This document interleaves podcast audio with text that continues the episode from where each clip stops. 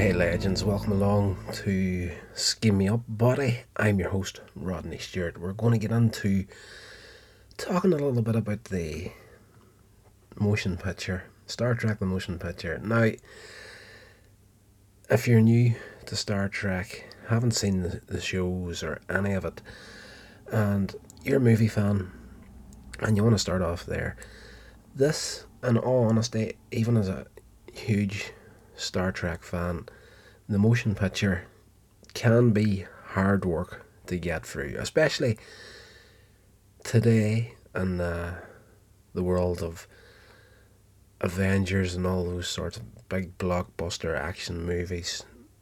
It is very, very slow by today's standards. And even back when it first came out, there was a a bit of a backlash on it because of the over-reliance and special effects and whatnot. But, and that's another thing, that uh, the the motion picture suffers a lot from uh, Enterprise, Enterprise glory shots, and it, it just it spends so much time showing you the new Enterprise, the refitted Enterprise. And if you're a fan of the show, you'll understand why they do what they do when uh, Captain Kirk and Scotty are in the shuttlecraft flying up to dry dock where Enterprise is going through its refit. Uh, literally, where they dock at on the ship, they could have flown right up to it and docked, but they fly up nice and slow and actually pass by Enterprise way out in front of it and turn and come back so Kirk can get a good look at the front of the ship head on. And uh, there's a massive massive love affair between Captain Kirk, or in the motion picture Admiral Kirk. There's a huge huge love story between him and the Enterprise that ran throughout the series, and uh, yes, we'll delve into that in more detail when we get in to the series. But this came out in nineteen seventy-nine. A lot of awesome things happened in nineteen seventy-nine. Star Trek the motion picture was released, and uh, I was born. Okay, that's blowing a lot of sunshine up my own ass there. Um, yep, seventy-nine. It was directed by Robert Wise. Of course, it was based on the the show. Gene Roddenberry uh, was on there as producer. Screenplay by Harold Livingston. Story by Alan Dean Foster. And of course it stars the, all of the original cast of the original series. Um, distributed by Paramount Pictures. And it was surprisingly only one hundred thirty-two minutes long, with all the massive glory shots of the Enterprise. And when they eventually reach V'Ger and get inside it, and the Enterprise journeys towards the centre of this huge cloud that V'Ger's on, it seems to take forever. It really does. It kind of suffers from uh, you know, lack of pace in places. But in saying all that, I am a huge fan of the motion picture. I absolutely love it. And um, for me, it's a joy to watch every time I see it. It's been years since I actually watched the movie properly, but I actually, you know, sat down last night, gave it a go again, and I enjoyed it just as much last night as I did the very first time I seen it. It is a nice escape from reality, and that's what I think new Star Trek is kind of sore, sorely lacking, is that escape from reality. Like, there's just, you know, Star Trek always had a way of bringing in things from the real world and talking about serious real issues, but it was always very smart in the way that done it, and you were getting a moral lesson without actually realising at times you were getting a moral lesson. And in new Star Trek, particularly I found in season three of Discovery, you were kind of getting things pretty much rammed down your throat instead of them doing it in that smart, original way that the original series done. Um, not just the original series. Uh, Next Generation, D S nine, Voyager and Enterprise were very, very good at doing that as well. But, uh, yes, let me see. Uh, Gene Roddenberry served as producer on this, and uh, the film was, gosh, where did I leave that note at? I'm trying to see how much the film actually cost. Um, it was a pretty big budget for its day, and it overshot its budget in a big bad way before production was finished. And I think when Star Trek two came around, there was a bit of trouble of actually getting it off the ground because of the the way that it ran over in the first place here. Uh, Uh, its final production ballooned to forty-four million, and it earned one hundred thirty-nine million. Now, that's a good payback for it, but it wasn't what Paramount was was looking for. Um, I can't find the original. Yes, uh, fifteen million dollars budget for Star Trek the Motion Picture, which was pretty big back in seventy-seven. It's nothing these days, but that's inflation for you.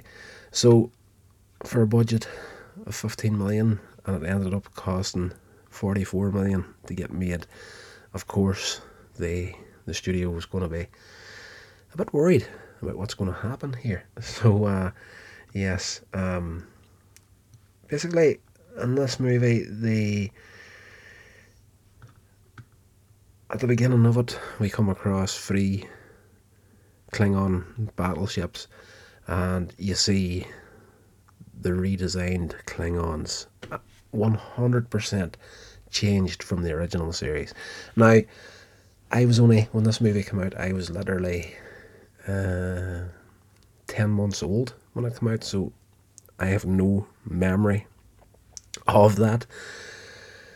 But I don't recall ever reading or hearing somewhere that there was a, some massive, huge backlash from the fans about the the redesigned Klingons. You know, they look completely different than what they looked like in the original series. And it is a huge, huge departure from the original Klingons from the sixties. So, to go back to Discovery again, you know, people freaked the heck out when it was released and they seen the Klingons, like, oh, they look nothing. The Klingons, this show's a disaster because of it. But it's it's happened before, and I'm pretty sure something like that will happen again as Star Trek progresses forward. Uh, you know, people bring their own creativity to a project, and as I said in the last video, the last video, there's my YouTube side coming out again.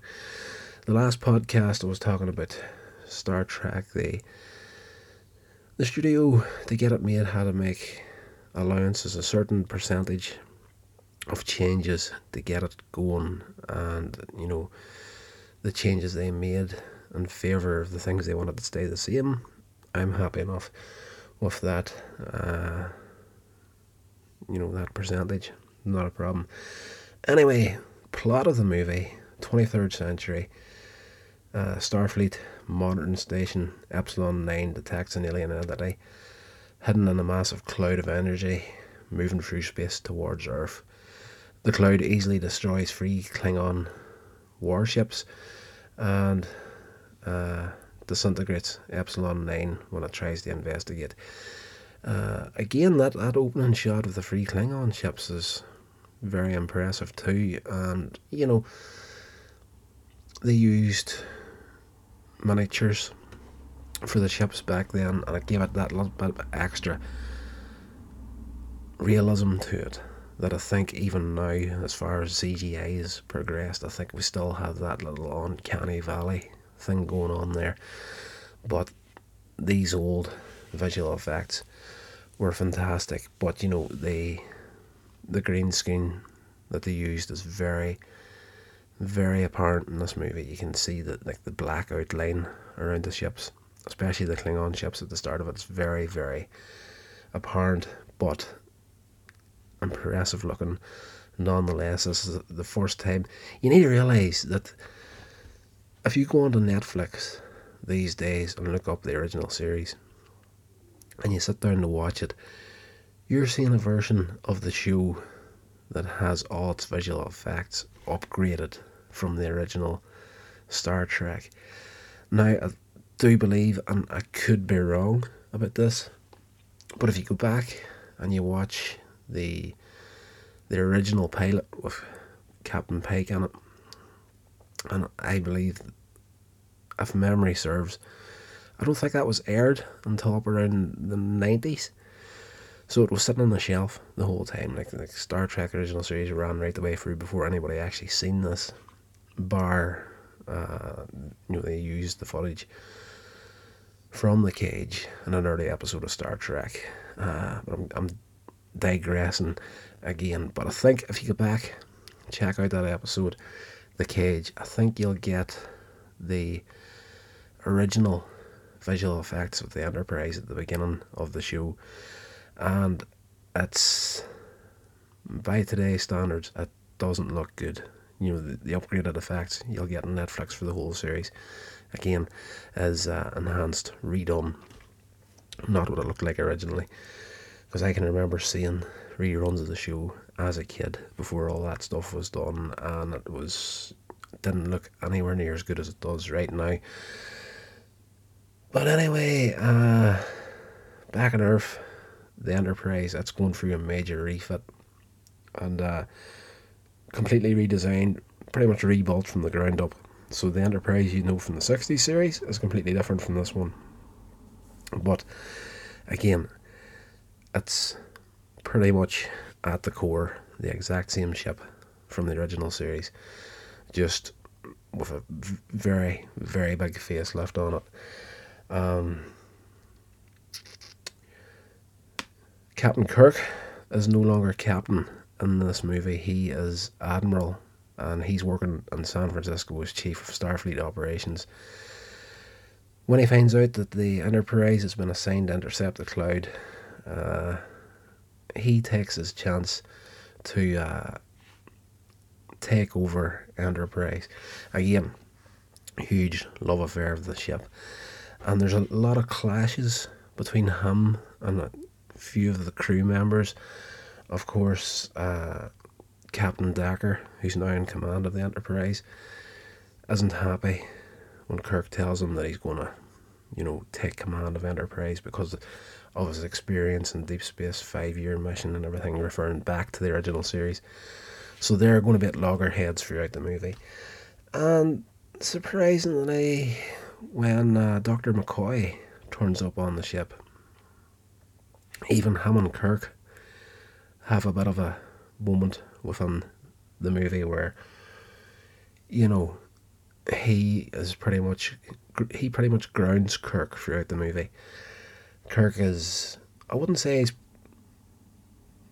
you know, been shown as like a villain character in this movie, but he definitely, there's a side to him that is not going to help in the mission with his attitude towards Decker and the rest of the crew at times. He's very, he wants to get the mission completed, but he's very arrogant on how he's doing the thing. And him and McCoy have a moment in the movie where, when they're on the mission, leaving Earth, they head towards this giant energy cloud.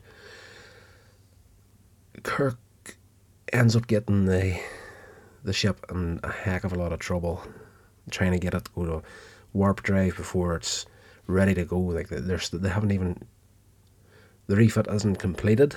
Uh, they haven't had time to do a shakedown of the systems or test the ship in any way, so it's heading out cold. And even though Kirk has a heck of a lot of command Enterprise, he... Enterprise? Even though Kirk has a hell of a lot of command experience and probably the best man to be in the captain's chair for the mission, he has absolutely no clue about the, the redesigned systems, the new systems, the way the Enterprise works. He's completely... loves the ship to pieces, but as far as the workings of it go, he is quite clueless in this.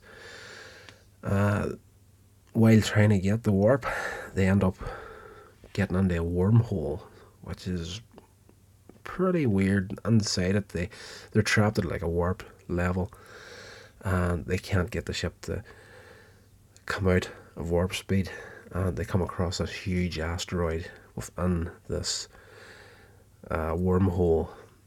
And it's kind of weird, because I'm, I'm thinking to myself, you know, it's really weird whenever you get into amateur filmmaking like I'm doing, you kind of start reading more into movies and stuff than you really should. You know, you should just sit down and enjoy the movie. For the most part, me knowing how a lot of stuff works in films hasn't ruined it for me, but this wormhole sequence in the motion picture and this giant asteroid that they come across, of it, I'm thinking to myself, how the heck did this asteroid achieve warp speed? But anyway, it's just tasty visuals for its day. Uh, I think they were just, you know, we've got a huge budget here, we can do visual effects on Star Trek that we never could do before, so we're going to rip the ass out of it completely. Kirk calls the order to uh, fire phasers on the the asteroid, and uh, Decker jumps over his head, countermands the the order, and instead gets Chekhov to uh, fire photon torpedoes at it, which destroys the wormhole, gets the Enterprise out of warp speed and back to safety. Kirk isn't at all happy, because he's just been made to look like an idiot in front of the whole bridge crew, and of course pulls Decker to his quarters along with McCoy. Uh, McCoy decides to go on his own. Kirk didn't ask him to come, but this is where McCoy jumps in to ground him in the movie. And Kirk's, you know, angry at Decker, you know, stop trying to compete with me, sort of a thing. But Decker explains that the way they, the ship's systems are set up, if they had fired phasers when Kirk asked for it, there would have been an energy blowback which could have destroyed Enterprise. So of course Kirk in that moment realises that he's one hundred percent in the wrong, and he's like, you know, you, you acted properly. And Decker goes back to his duties, and this is when him and McCoy have the moment where McCoy tells him, you know what, it's it's not Decker that's competing, it's you that's competing and whatnot. So there is that that side to Kirk that, you know, we get that much, but I, w- I would like to have seen that been delved into a little bit deeper. That's kind of as far as it went in the movie. Throughout the rest of it, him and Decker do have their, their moments of disagreements, but they come together uh, by the end of it, and they're on the same page by the time they reach V'Ger. The only person that didn't show up on the ship at the beginning was Spock, but he's off in Vulcan. He's left Starfleet, and he's going through the the discipline of Kolinahr, which is the the Vulcan way of purging all emotions from their minds.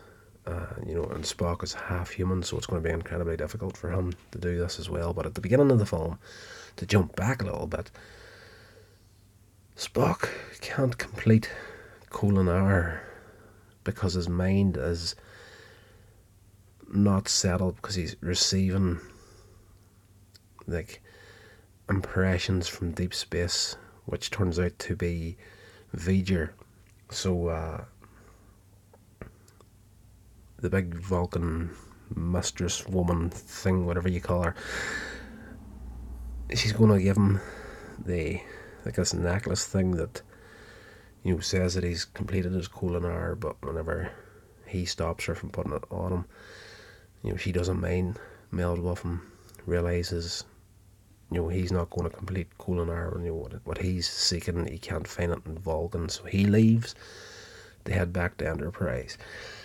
And uh, works out great, because their Enterprise's new science officer, which was also a Vulcan, died in a transporter accident before Enterprise left space dock to go on the mission, which is something in this film that has, even after all these years, I'm forty-two now, and if there's a memorable moment from Star Trek history, it is that transporter accident close to the start of the film, just before Enterprise leaves space dock.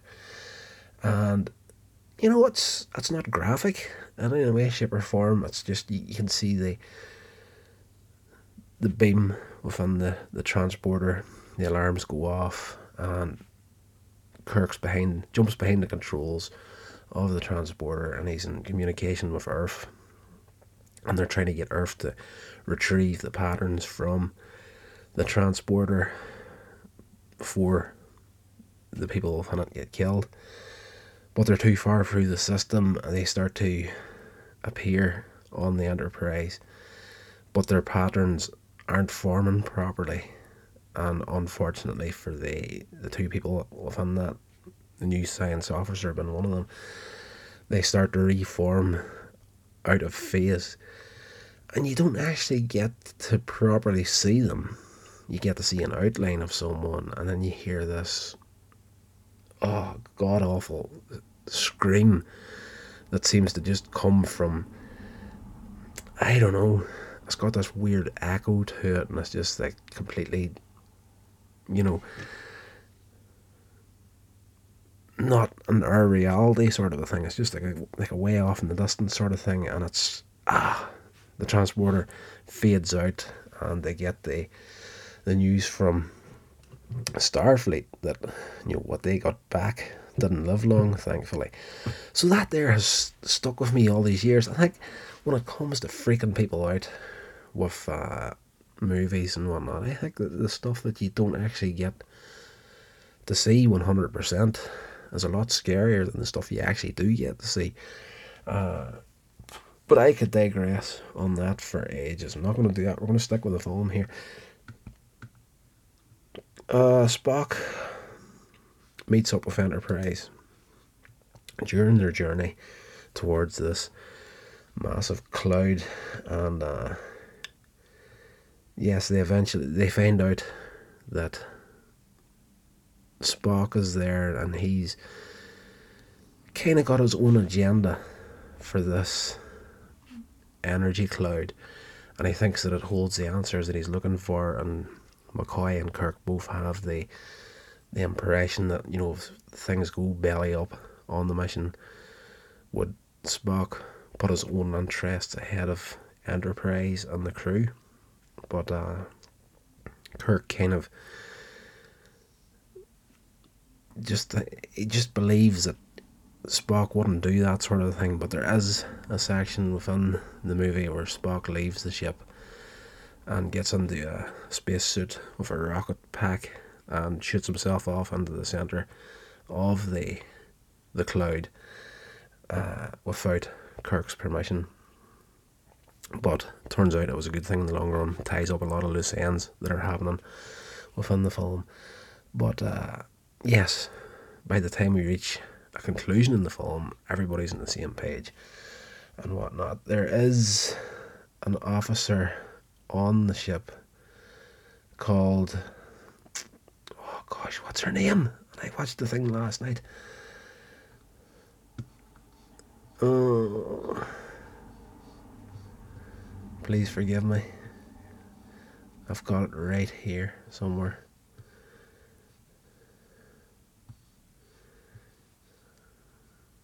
She's a love interest of Captain Decker.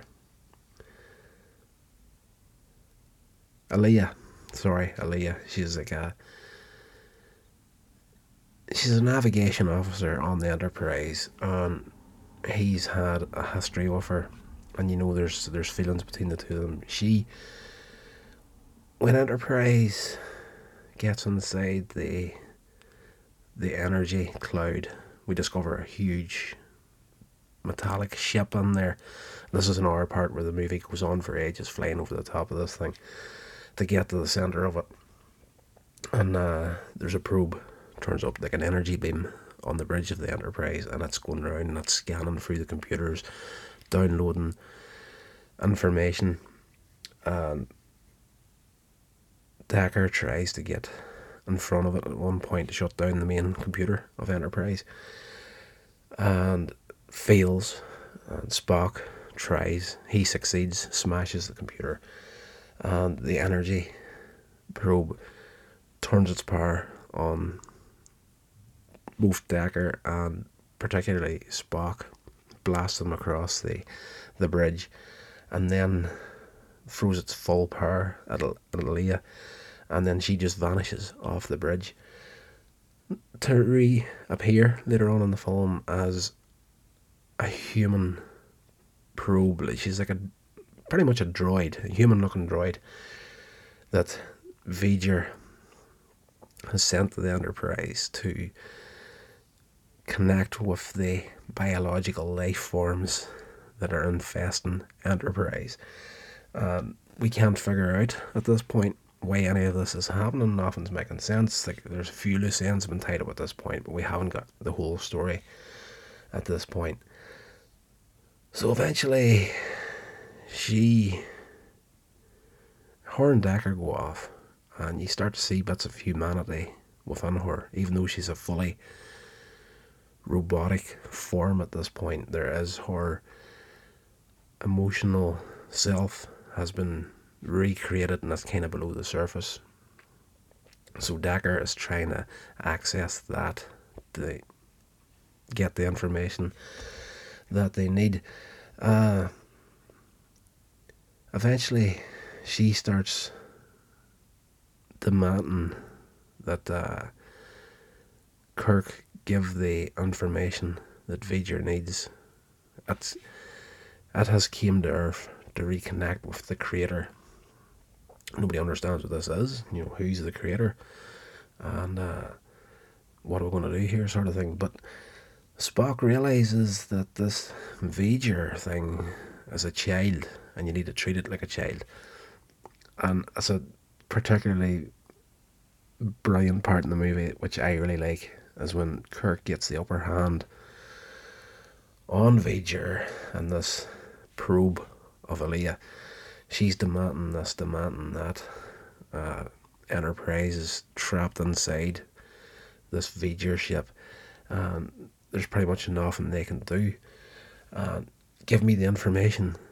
And Kirk is like, no, I will not give you the information. And he commands the bridge crew to close up Enterprise, get off the bridge. And uh, that's great whenever the Leia probe kind of starts sounding desperate, as if I need help. Kirk, Kirk, help me, please, sort of thing. You know, give me the information that I need. But at the same time, she kind of calls his bluff in this moment. And uh, Kirk says, you know, I'll only give the information. Humans are the, we are the creator.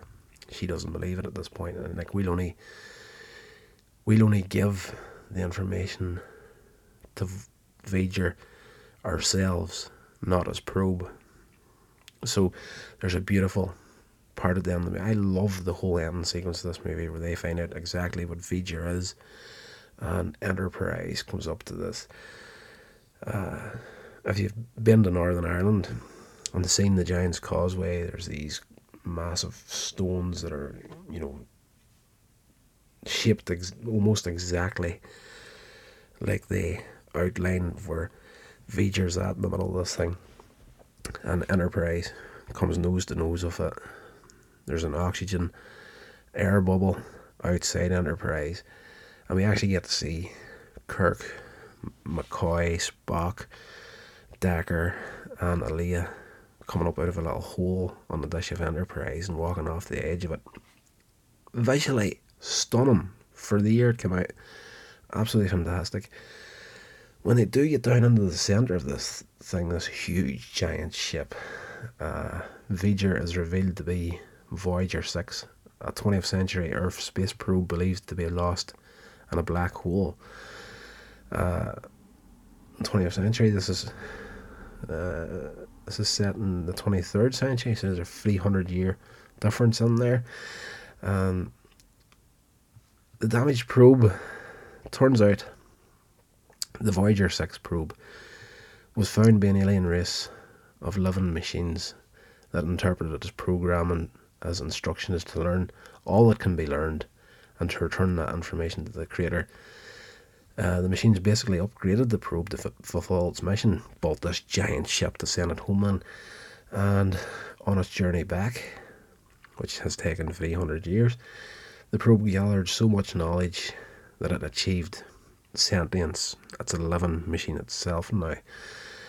Uh, Spock realised that V'Ger lacks the ability to give itself a purpose other than the original mission. Having learned what it could on its journey home, it finds its existence meaningless. Uh, before transmitting all its information, V'Ger insists that the creator come in person to finish the sequence. Uh, they try to transmit the signal, which would be the the old NASA signal that was there to unlock the information if Voyager six originally made it back. But when they do transmit it from Enterprise towards V'Ger, V'Ger doesn't get the information. At this point, Earth and everything is in big trouble, because if they don't succeed in their mission, uh, V'Ger, they assume, will just digest the planet Earth the way that it did with the Epsilon nine station at the beginning, along with the, the free Klingon warships. But Spock realises that V'Ger has burned out its own circuits. Just now, you know, they discover the circuit's burned out, but Spock is like, this literally just happened. V'Ger did it itself, so that the information couldn't be accepted in that way.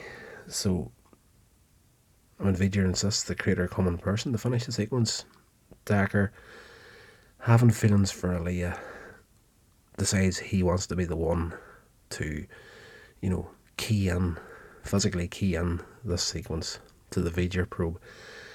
Uh, he gives himself to V'Ger, merges with Aaliyah and V'Ger, uh, creating a new life form that disappears into space. Uh, another beautiful visual effect sequence at the end of the movie where this happens. It is a great little movie. Uh, definitely, it feels like Star Trek, one hundred percent. Uh, I'm not one hundred percent sold on the the costume designs in this movie. I like the... I'm a huge fan of the the Starfleet uniforms and uh, Wrath of Khan onwards, but the, the Starfleet uniforms in this one here just feels very out of place for Star Trek. As far as the redesigned Enterprise goes, absolutely love it. Uh, it looks fantastic. I think out of all Enterprises up to this point, I think this is my favourite design, and I can't see anything Uh, topping that. Like, and saying that, the the Enterprise we got in season two of Discovery is a beautiful, beautiful mixture between this Enterprise and the, the original sixties Enterprise. But for me, uh, and I do have a model of the motion picture Enterprise sitting across the office here from me now, absolutely love it.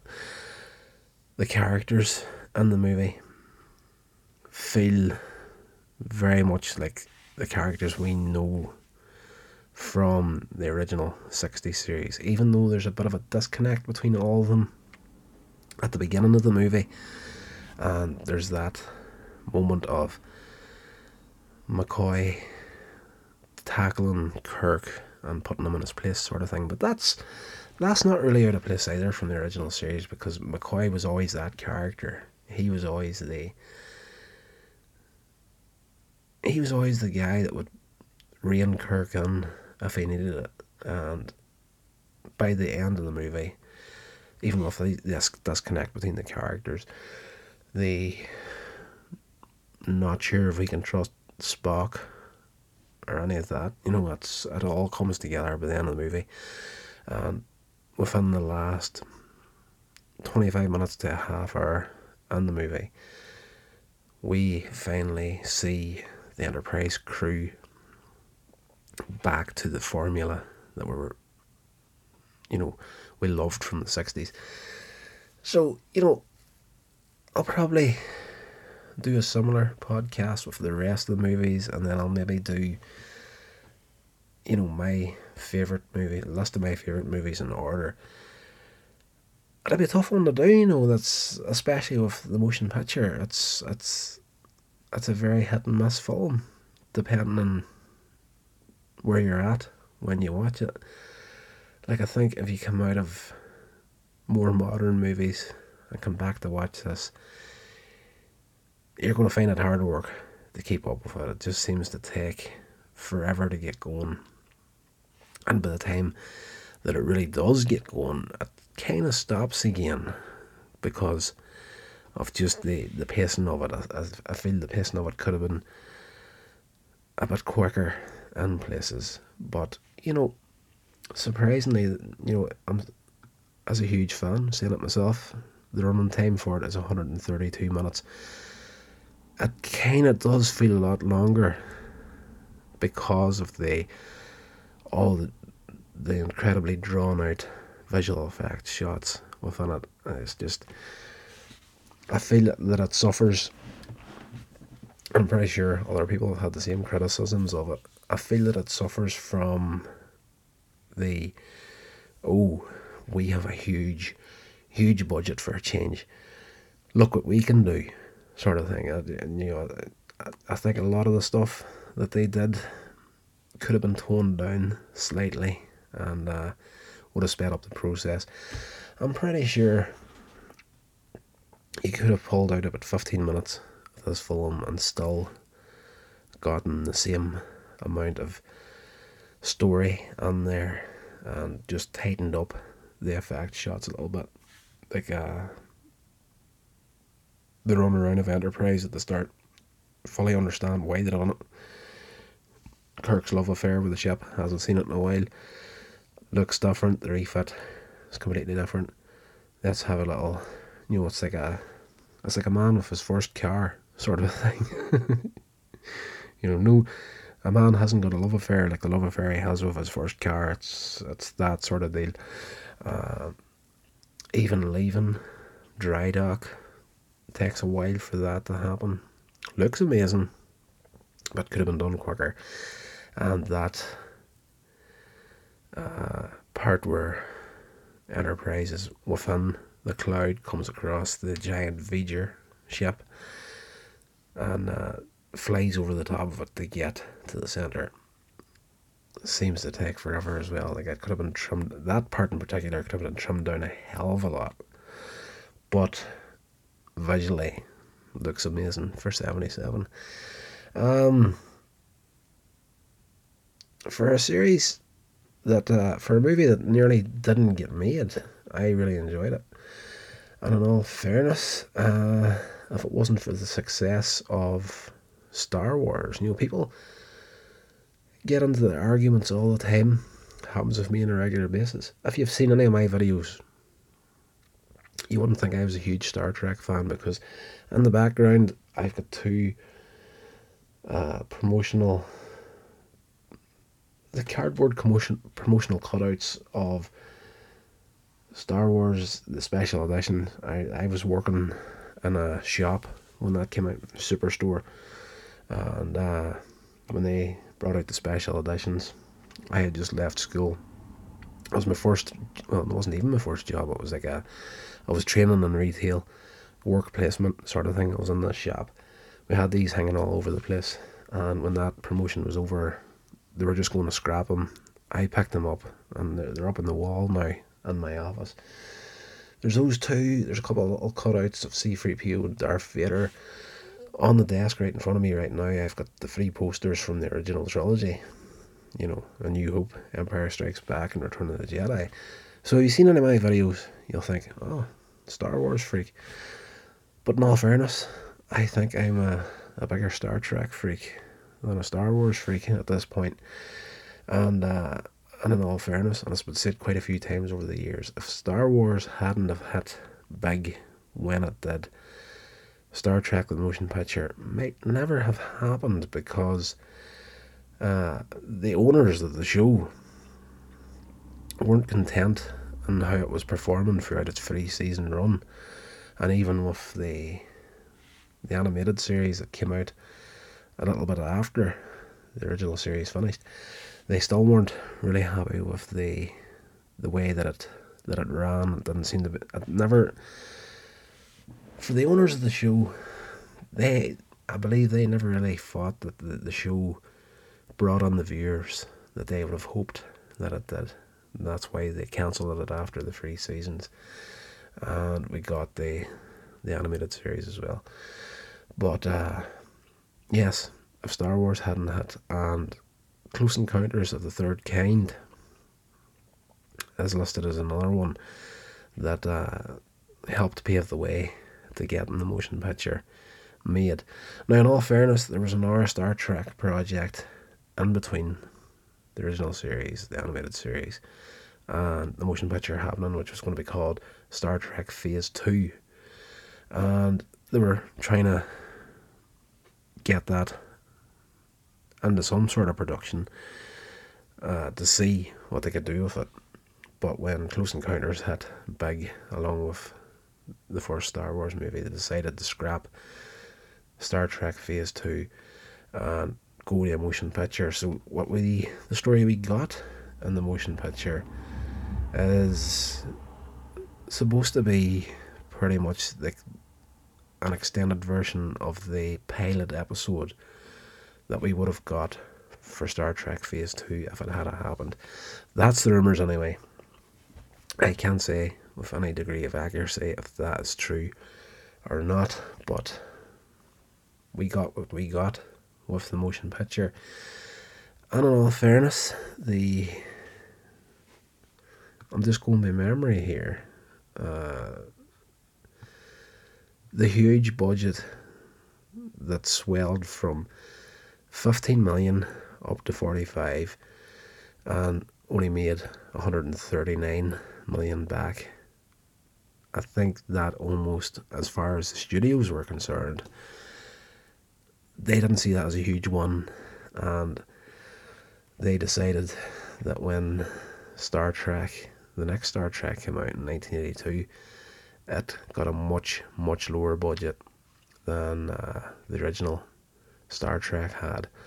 Now, I don't have those figures right now, but I do know, because of the performance of the motion picture, that really was the decision for the second Star Trek. And to kind of jump ahead to that, uh, they had they had that little faith in the follow-up to Star Trek the motion picture, that when they orig- when they eventually settled on the name Star Trek The Wrath of Khan, which changed tons of times throughout production, they originally didn't have Star Trek two in the title. It was just called Star Trek The Wrath of Khan, because they kind of, even the owners of the franchise didn't want The Wrath of Khan to be too connected to the motion picture because of the performance of it. So like, a lot of people didn't have any faith in this movie. It was pretty much the same for Star Trek from the very beginning. It wasn't until the show went into syndication till it got its its fan base started to grow. It got cult status through syndication. So it's weird to think about that there. You've got a three season run, an animated series, so you may as well say four seasons worth of the original show, that throughout the production and the original airing of it, people were kind of like, I don't think this is going to go anywhere. So for Star Trek to have got to the size that it is now is actually very, very flipping impressive. Because, you know, these days, if a film performed like the motion picture, I think that would be the end of it. But of course, Star Trek grew. We got a shitload of movies.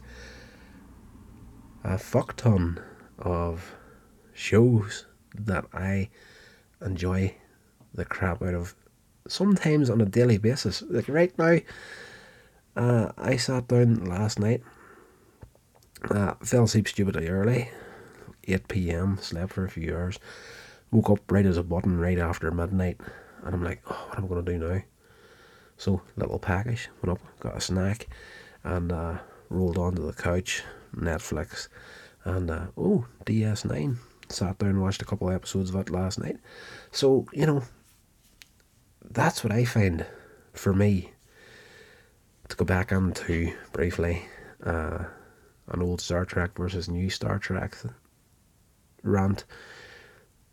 The rewatchability of the old shows is absolutely fantastic. Like, I can't see as much as I've enjoyed the new Star Trek shows, uh, Discovery, Picard, and all that good stuff. I can't see the rewatchability of that happening quite as much as the original shows. But anyway, it is what it is. That is going to do it for this episode. I hope you enjoyed my little chat about Star Trek: The Motion Picture. Probably doesn't make any sense, and I'm pretty damn sure it wasn't in any way, you know, start of the movie right through to the end. We jump back and forth quite a bit, but that is what this podcast is about, is having a chat about franchises that we love, and uh, yes, just having a good time with it. So this podcast, before I go, isn't just going to be about Star Trek. It's mainly a Star Trek podcast. Of course, you've seen my artwork. I'm standing on the bridge of Enterprise D with a flipping command uniform on, going, "Hey!" That's like the, the Star Trek equivalent of friggin' Fonzie. Hey! But I am a huge, huge fan of science fiction in general.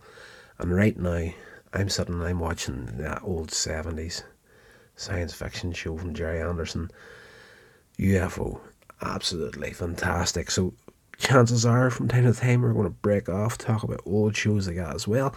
So tell me, get in contact with the show, hit that email, skin me up body at gmail dot com, and uh, give me some suggestions for what you would like to see on see you can't see a friggin' podcast. What the hell is this guy talking about? Hit me up on the email. Let me know what you'd like to hear on the show. And, uh, you know, hopefully at some point we can get a couple of other guest talkers on here to kind of help me out, because I'm still early days in the podcasting universe and very much in my own head when it comes to talking just to a mic. It's completely different than being a YouTuber. But we'll get there. So hope you enjoyed this episode, guys. Come back for the next one. It's going to be a good one. We're going to be talking about probably the best. No, not probably the best. I mean, hands down, Star Trek two, The Wrath of Khan is the best Star Trek movie ever made. And we're going to be talking about that in the next episode. So, yep. I'll talk to you then, guys. Have a great couple of days. And uh, hit that follow button. And uh, rate and review, I would appreciate it. Talk to you then. This has been a production of Coins Edge Media. Check out my social media links in the show notes. Thank you so much for listening.